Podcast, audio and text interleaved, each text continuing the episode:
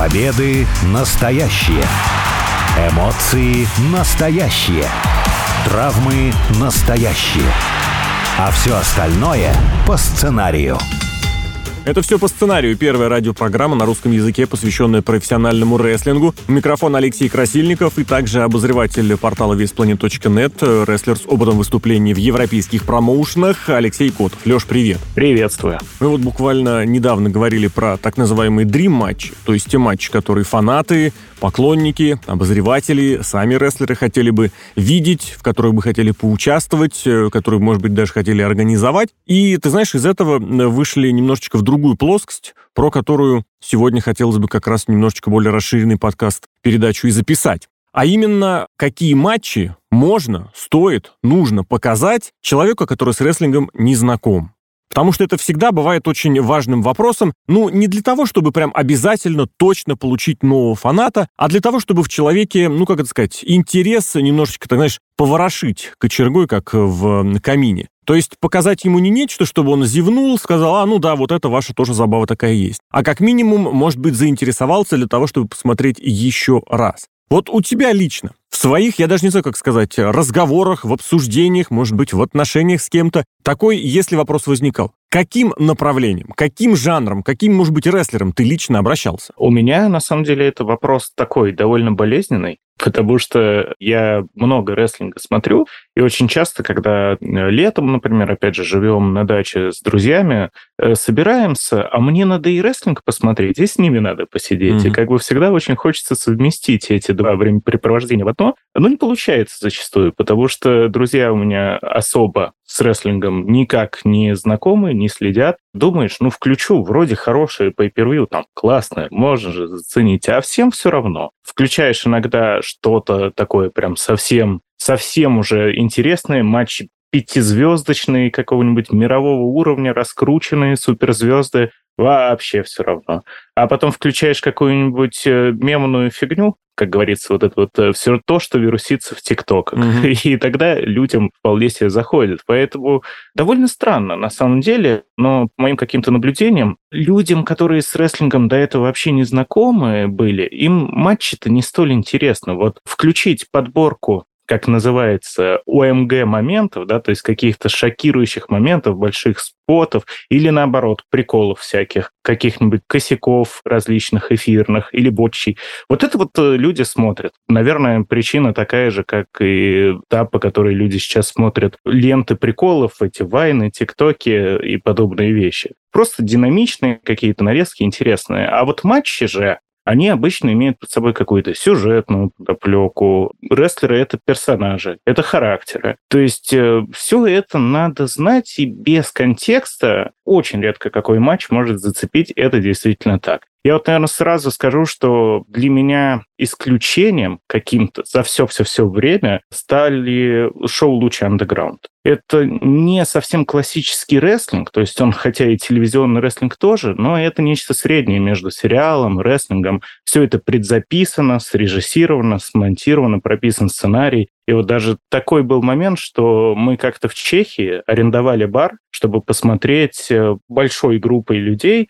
По-моему, это был то ли первый, то ли второй «Ультима Луча», главное шоу года от Луча Underground. И люди из соседнего зала Сначала из-за дверки так подглядывали, потом уже натурально там толпа начала собираться. И потом нам просто нас окликнули и сказали, ребята, что такое прикольное смотрите, а можно мы тоже глянем? И вот втянулись. А сколько раз мы на подобных мероприятиях смотрели WWE-шоу, на тот момент еще AEW не было, PWG мы смотрели, я помню, точно, импакт смотрели. Никогда никакого интереса не возникало со стороны стороннего зрителя. Ты знаешь, парадокс какой будет? Если говорить про нарезки моментов, то, наверное, здесь, как с любым другим видом спорта, любым другим э, видом развлечений, оно будет э, схожее. Ну, то есть, действительно, самое яркое, или, например, самое там вирусное, или самое забавное, или самое какое-то. Это правда, это вот коротенькие видосики, или, там, не знаю, какие-нибудь короткие сегменты. А вот с другим, если честно, у меня какое-то другое, на самом деле, впечатление было, просто потому что человеку, вот из ниоткуда человеку, вот случайному, ты историю, сюжет-то не расскажешь. Это не так, что вот у меня есть 15 минут, что бы мне посмотреть, или там, допустим, чтобы я ему показал. Я не буду говорить, так, ну давай, значит, сядем. Значит, в 96 году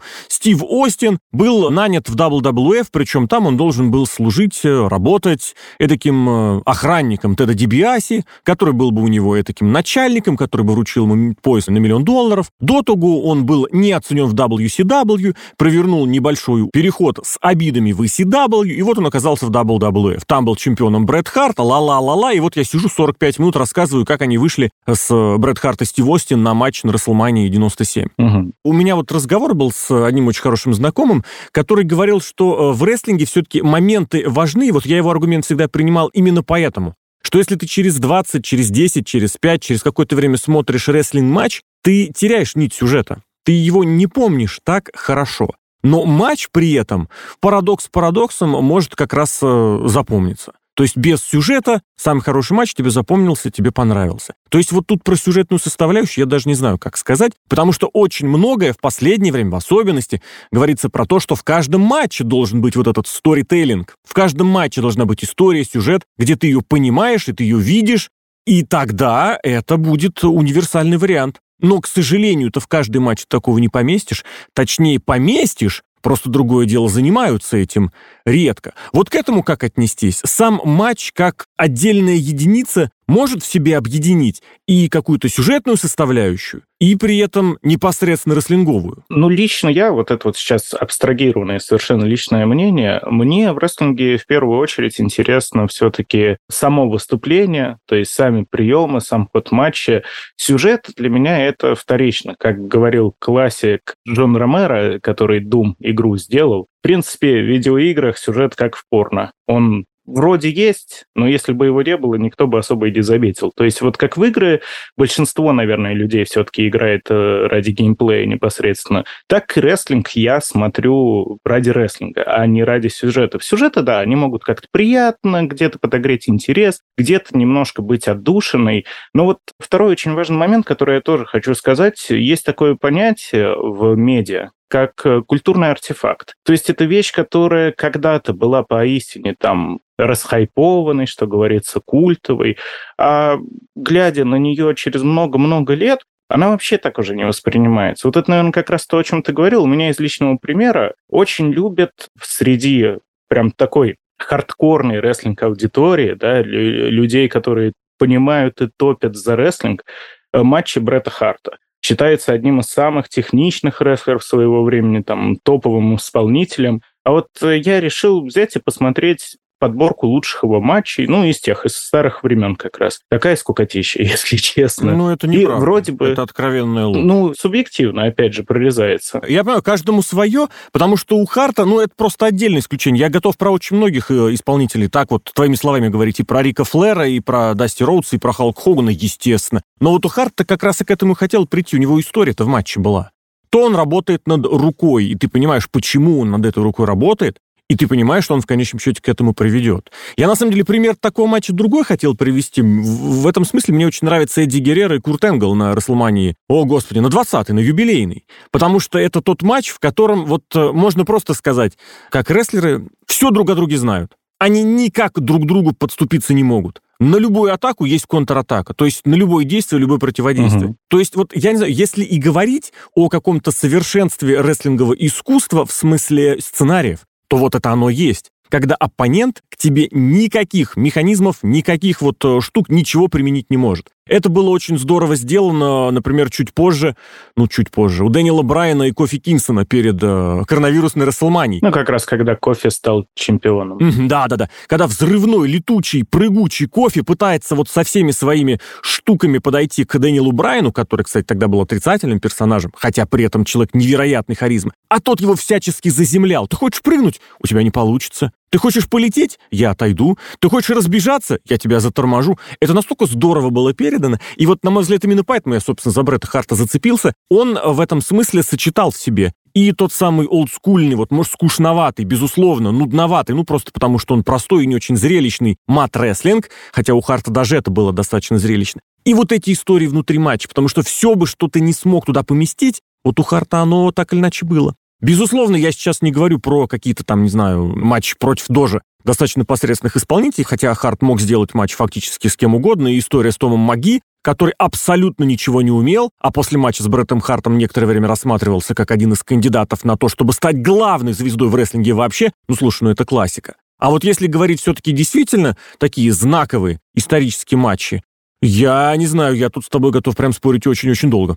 Тут дело даже не в том, что Харт был плохим исполнителем. Нет, нет, упаси боже, это было, конечно же, не так. Он прекрасно чувствовал ринг, он прекрасно чувствовал соперника, он великолепно исполнял все, что от него требовалось. Но тут, наверное, на контрасте. Именно сквозь время, когда сейчас современное шоу-рестлинг, оно же действительно преобразилось. И э, я, как человек, который смотрит AEW, где тебе за 5 минут выдадут 500 канадских разрушителей, да, э, каких-нибудь 100 миллионов суперплексов, еще тысячи Hurricane и Run, включаешь олдскульный рестлинг, и там действие такое, оно интересно именно с психологической точки зрения, с точки зрения построения, вот все, о чем ты говорил. То есть, но действительно там бывают матчи, когда рестлеры первые пять минут просто подступаются друг к другу.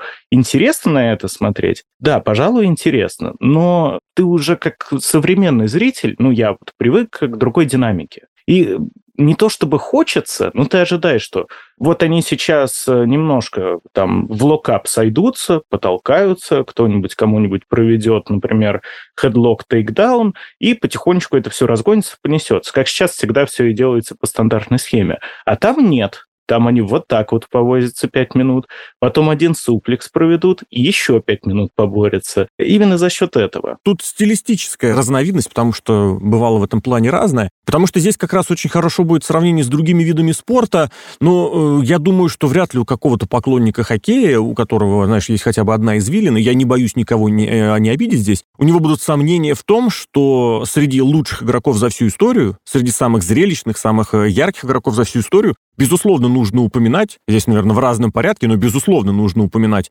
и Валерия Харламова, если мы говорим про хоккей, и, например, Бобби Ора, защитника, э, если мы, опять же, говорим про хоккей. Если мы говорим про футбол, то, ну, слушай, Пеле, Горинча, наверное, обязательно нужно упоминать. Именно с точки зрения зрелищности. Но когда ты начинаешь смотреть, ты смотришь, да, вот, наверное, Стрельцов, Торпеда и в сборной СССР, ну, как-то вот он немножечко не совсем быстро бегал. Ну, вот, да, здесь смотришь, наверное, вот Йохан Круев э, своими финтами, которые тогда считались какими-то сногсшибательными, ну, наверное, что это все-таки сегодня он ни одного игрока бы не прошел. Наверное, да, если мы говорим там, не знаю, про баскетбол, вот э, та самая э, знаменитая игра в финале Олимпиады Мюнхенской, ну, это, наверное, все-таки сегодняшние игроки в четвером бы ту пятерку победили.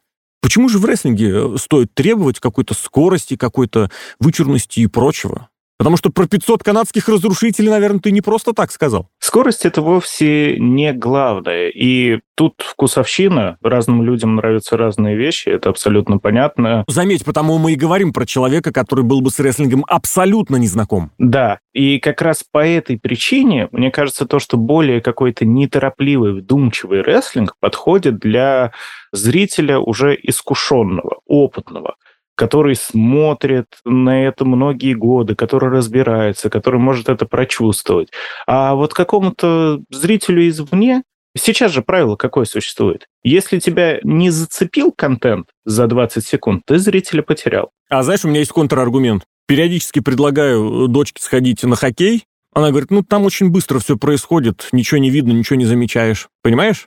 Скорость, темп, быстрота мельтешения, оно не всегда ценится. При этом, что вот абсолютно то самое поколение со всякими соцсетями, с видосиками и прочими. Клиповое мышление называется, если не ошибаюсь. Ну, мы это говорим, это по-хорошему было, наверное, везде, но я больше вел к тому, что за скоростью-то, может быть, не обязательно нужно гнаться за скоростью, я имею в виду за скоростью эмоций, скоростью впечатлений, скоростью прочего. Скорость не совсем корректное слово, я бы ну, больше темп, подобрал да. динамику, угу, темп, угу. да, потому что это куда более подходит. Один из случаев уже из каких-то там личных наблюдений, как-то у меня с друзьями тоже собирались, у меня на флешке было много всего разного набросано. Тогда как раз мемность Джона Сины новую волну получила, когда вот эта вот заглавная тема, которую коверкали, сывали во всякие приколы интернетные. Где радиоведущий звонил кому-то, его голос вот этот вот дисторшеновский разрывал and his name is Да, да, да. Ну, грубо говоря, его там на донаты стримеры ставили, все подобное. То есть Джон Сина тогда был у всех на слуху. У меня друзья увидели, лежит там матч э, с какой получилось, 28-я, что ли, мания была, где Рок с Синой были. И такие, ничего себе, скала против Сины, да давай посмотрим. И все как-то заинтересовались сначала, да давай, давай. А матч, опять же, вкусовщина, поэтому судить не возьмусь, но скучнейший. Только уточни, пожалуйста, это вот который второй или который первый? Потому что там на самом деле оба матча, они были очень разными. Они у меня в кучу смешались. Угу. По-моему, второй. По Второй, второй действительно, был. он был рутинный, ну так там вот правда, там все сошлось. Над стадионом висела просто неотвратимость того, что сейчас будет матч-реванш. Матч-реванш имеется в виду по результату, и титул перейдет, и, соответственно, должок будет э, возвращен. Если непосредственно говорить про матчи, какие в итоге работали? Потому что ты упомянул лучи андеграунд в целом. Здесь нужно немножечко делать исключение, потому что это действительно, это было по-особенному, по-родригесовски снято. Ох, а, это прям отдельный жанр, это даже не совсем рестлинг. Плюс, опять же, это было отмонтировано очень жестко, и были истории, которые рассказывали записи, что матч, который шел по 40 минут, в конечном счете мог оказаться пятиминутным в эфире. Мэтт Кросс, если я правильно помню, в одном из таких матчей участвовал. Очень классный, очень яркий, очень старательный исполнитель, но вот недостаточно зрелищный для больших лиг, но насколько невероятно он удачно врос в этот проект. И вот даже с ним тогда так не получилось.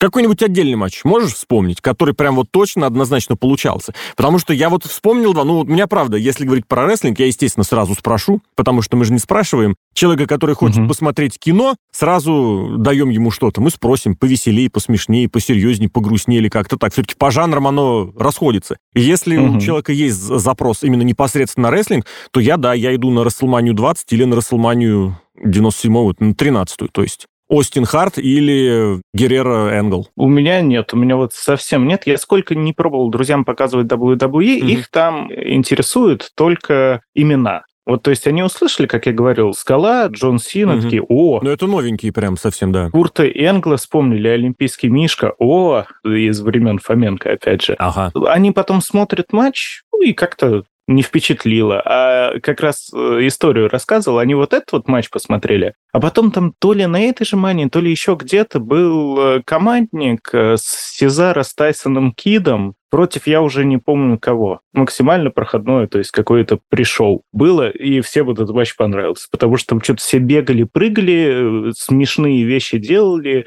крутилки, вертелки, все вот это Сезаро раскручивал своим Giant Свингом э, оппонента, Тайсон Кит там что-то откуда-то прыгал. Я даже не помню, там какие-то были совсем, по-моему, нелепые у них соперники, вроде Лос Матадорос или что-то из этого духа. Ну, у них был сюжетик, да. Почему-то всем больше понравилось. То есть все смотрели и вникли в происходящее, даже там где-то посмеивались, где-то восхищались. На матче Рока с Синой такого не было и в помине. Я поэтому не знаю. Есть по-настоящему культовые матчи в среде фанатов рестлинга, которые, ну вот если ты эти матчи не смотрел, то ты, значит, как-то и рестлинг-то особо не смотрел. Тоже и такие пытался включать уже конкретный пример. Вот э, Рок с Хоганом, Рок с Остином, ну, настоящие для своего времени хитяры были. Я и сам противостояние Стива Остина с Роком, которое длительное, многоэтапное было, наверное, в детстве одно из ярких впечатлений, которое на всю жизнь запомнится. Не так давно пытались с друзьями матчи из аттитюда пересматривать. Вообще что-то как-то скучноватенько.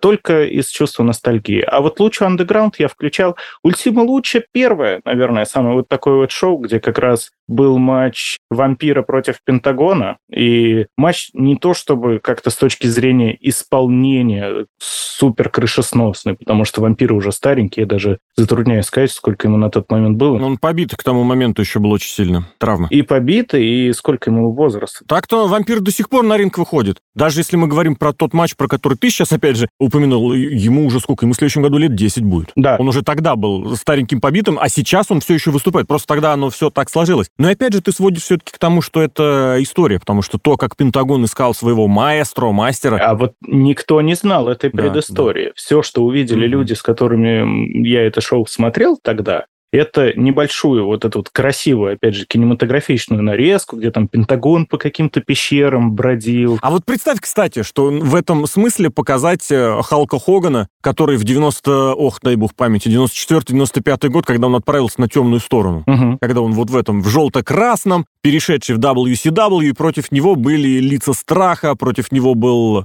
даже не вспомню, какая, насколько огромная группировка там была против него, но ему подбирали разных монстров, там и землетрясение, и акула в разных гиммиках. Мумия. Да, да, да, да, да. И вот он опять же в каких-то пещерах тоже бродил. Знаменитая фраза, где он подставляет руку под небольшой поток воды и кричит, почему она не горячая, или просто там, а, она не горячая. Да. Вот это получилось бы, понравилось бы, был бы успех? Ну нет, все-таки качество исполнения немножко отличается. Хотя, я не знаю, мне тяжело сказать с позиции зрителя того времени, угу. потому что сейчас многие фэнтезийные там фильмы или фантастику космическую смотришь всех времен, тот же «Стартрек» оригинальный сериал, то это без смеха тяжело уже смотреть в свое время людей это впечатляло по-настоящему, как будто так вот он, это настоящий космос, да, наверное, и с Хоганом тогда тоже могло это восприниматься все иначе. Ну и тут лучше андеграунд, она же совсем нереалистичная, то есть там нет упора на реализм. Там рестлеры улетают в космос, возвращаются в прошлое к началу времен. Сюжетные такие э, развороты и с путешествиями во времени, и с какими-то сверхчеловеческими штуками, это да. Там и контент на ринге был на уровне всегда. Мне кажется, это тот самый проект, который очень много сделал людей как раз для текущей All Elite Wrestling. Потому что ты куда ни посмотри, сплошь и рядом будут как раз примеры того, что было взято оттуда. Некоторые матчи прям целиком и полностью копируют и Кейджа, и Стрикленда, вот эта недавняя нынешняя звезда, и тот же Фокс оттуда же. Очень много рестлеров оттуда было взято. Более того, даже некоторые матчи брали. Кейдж и Мак мне всегда очень нравилось. Потрясно. Как, откуда, что взялся? Но если ты знаешь, что они были в луче андеграунде, ты понимаешь, откуда растут ноги. Сэмми Гевара луче андеграунду обязан своей карьерой в All Elite Wrestling. Если бы не было этого и той накидки с пандой... Не могу не отметить то, что проводили же матчи Кейджа и Мака и в EW уже после, еще, по-моему, но они уже так не работают, как в Луче Андеграунд. Я вот посмотрел, ну, нормальный матч, обычный, ничего такого. В Луче Андеграунд была какая-то своя атмосфера, которая сходу прямо цепляла любого зрителя, наверное. Мне вот как и друзья, и жена говорил, я всегда про Лучу Андеграунд. Ну, ты включаешь, если возвращаемся к матчу Пентагона и Вампира на Ультима Луче. Вот, выходит непонятный какой-то там святой отец демонический, с бледным лицом, там, с кругами под глазами. Вот непонятный Пентагон, опять же, в маске, он руки ломает. Что вообще такое происходит? Они начинают друг друга лупасить, стеклом там бить. Все это в такой атмосфере называлось, как у них это, храм рестлинга, да? Темпл, да. И это все круто, а друзья говорят, ну, иногда включаешь рестлинг, и что там, мужики в трусах возятся. Два мужика почти одинаковых в черных трусах, один лысый, другой с длинной стрижкой. Класс что-то там борют, друг друга борют, и ничего не выходит. Ну вот какое-то такое отношение, может быть, это среди моих знакомых, оно вот так вот преобладает. У меня вот так вот оно и зафиксировалось, что нужно что-то, что зацепит человека, потому что мы как обозреватели рестлинга, как фанаты рестлинга, знаем всех этих людей, знаем, кто из них во что гораст, кто что может показать. Иногда совсем непримечательный рестлер внешне может показывать неимоверно крутые результаты на ринге. Но человек, который этого не знает, само собой, при одном только взгляде этого не поймет. И должны существовать какие-то вот эти вот крючочки, которые зрителя совершенно никак к рестлингу не причастного зацепят. Что-то мемное, что-то зрелищное, что-то цветастое. Вот какие-то вот такие вот все вещи. В этом, наверное, и есть парадокс рестлинга. Что бы ты ни добавлял, не вставлял, как бы не пытался приукрасить рестлинг не рестлинговыми моментами, в историю-то входит и запоминаются, и самой большой аудитории в конечном счете, ну, при должной, естественно, подготовке, собирает непосредственно рестлинг. А как бы ни пытались это все дело прикрывать, либо количеством крови, такое тоже есть, очень ультражестокие матчи, они порой очень получают популярность э, вирусную в соцсетях. Или, например, межполовое насилие, матчи мужчин и женщин, они тоже, кстати, самые топовые просмотры, самые топовые в этом смысле ролики. Если посмотреть популярные видеохостинги, они будут как раз именно для матчей мужчин против женщин, или там, где есть вот какие-нибудь, знаешь, такие очень вызывающие картинки заставочные. Опять же, девушки против mm-hmm. девушек с такими же вызывающими заставками. Это все, да, это все может стрельнуть, но это никуда никак не останется. И в конечном счете зритель, тот, который будет смотреть, он будет смотреть непосредственно рестлинг. Такой вот парадокс. А насчет того, что мужики в трусах, слушай, ну, человек с таким настроем то же самое скажет и про баскетбол, и про бокс, и про футбол, и про тот же самый хоккей. Наверное, в этом плане тоже нужно понимать, что каждому понравится что-то свое и универсального универсального рецепта, с чего начинать просмотр рестлинга, знакомство с рестлингом, наверное, нет. А как это можно сделать, прямо сейчас побеседовали Алексей Котов, Алексей Красильников. Леш, благодарю. Спасибо и пока-пока.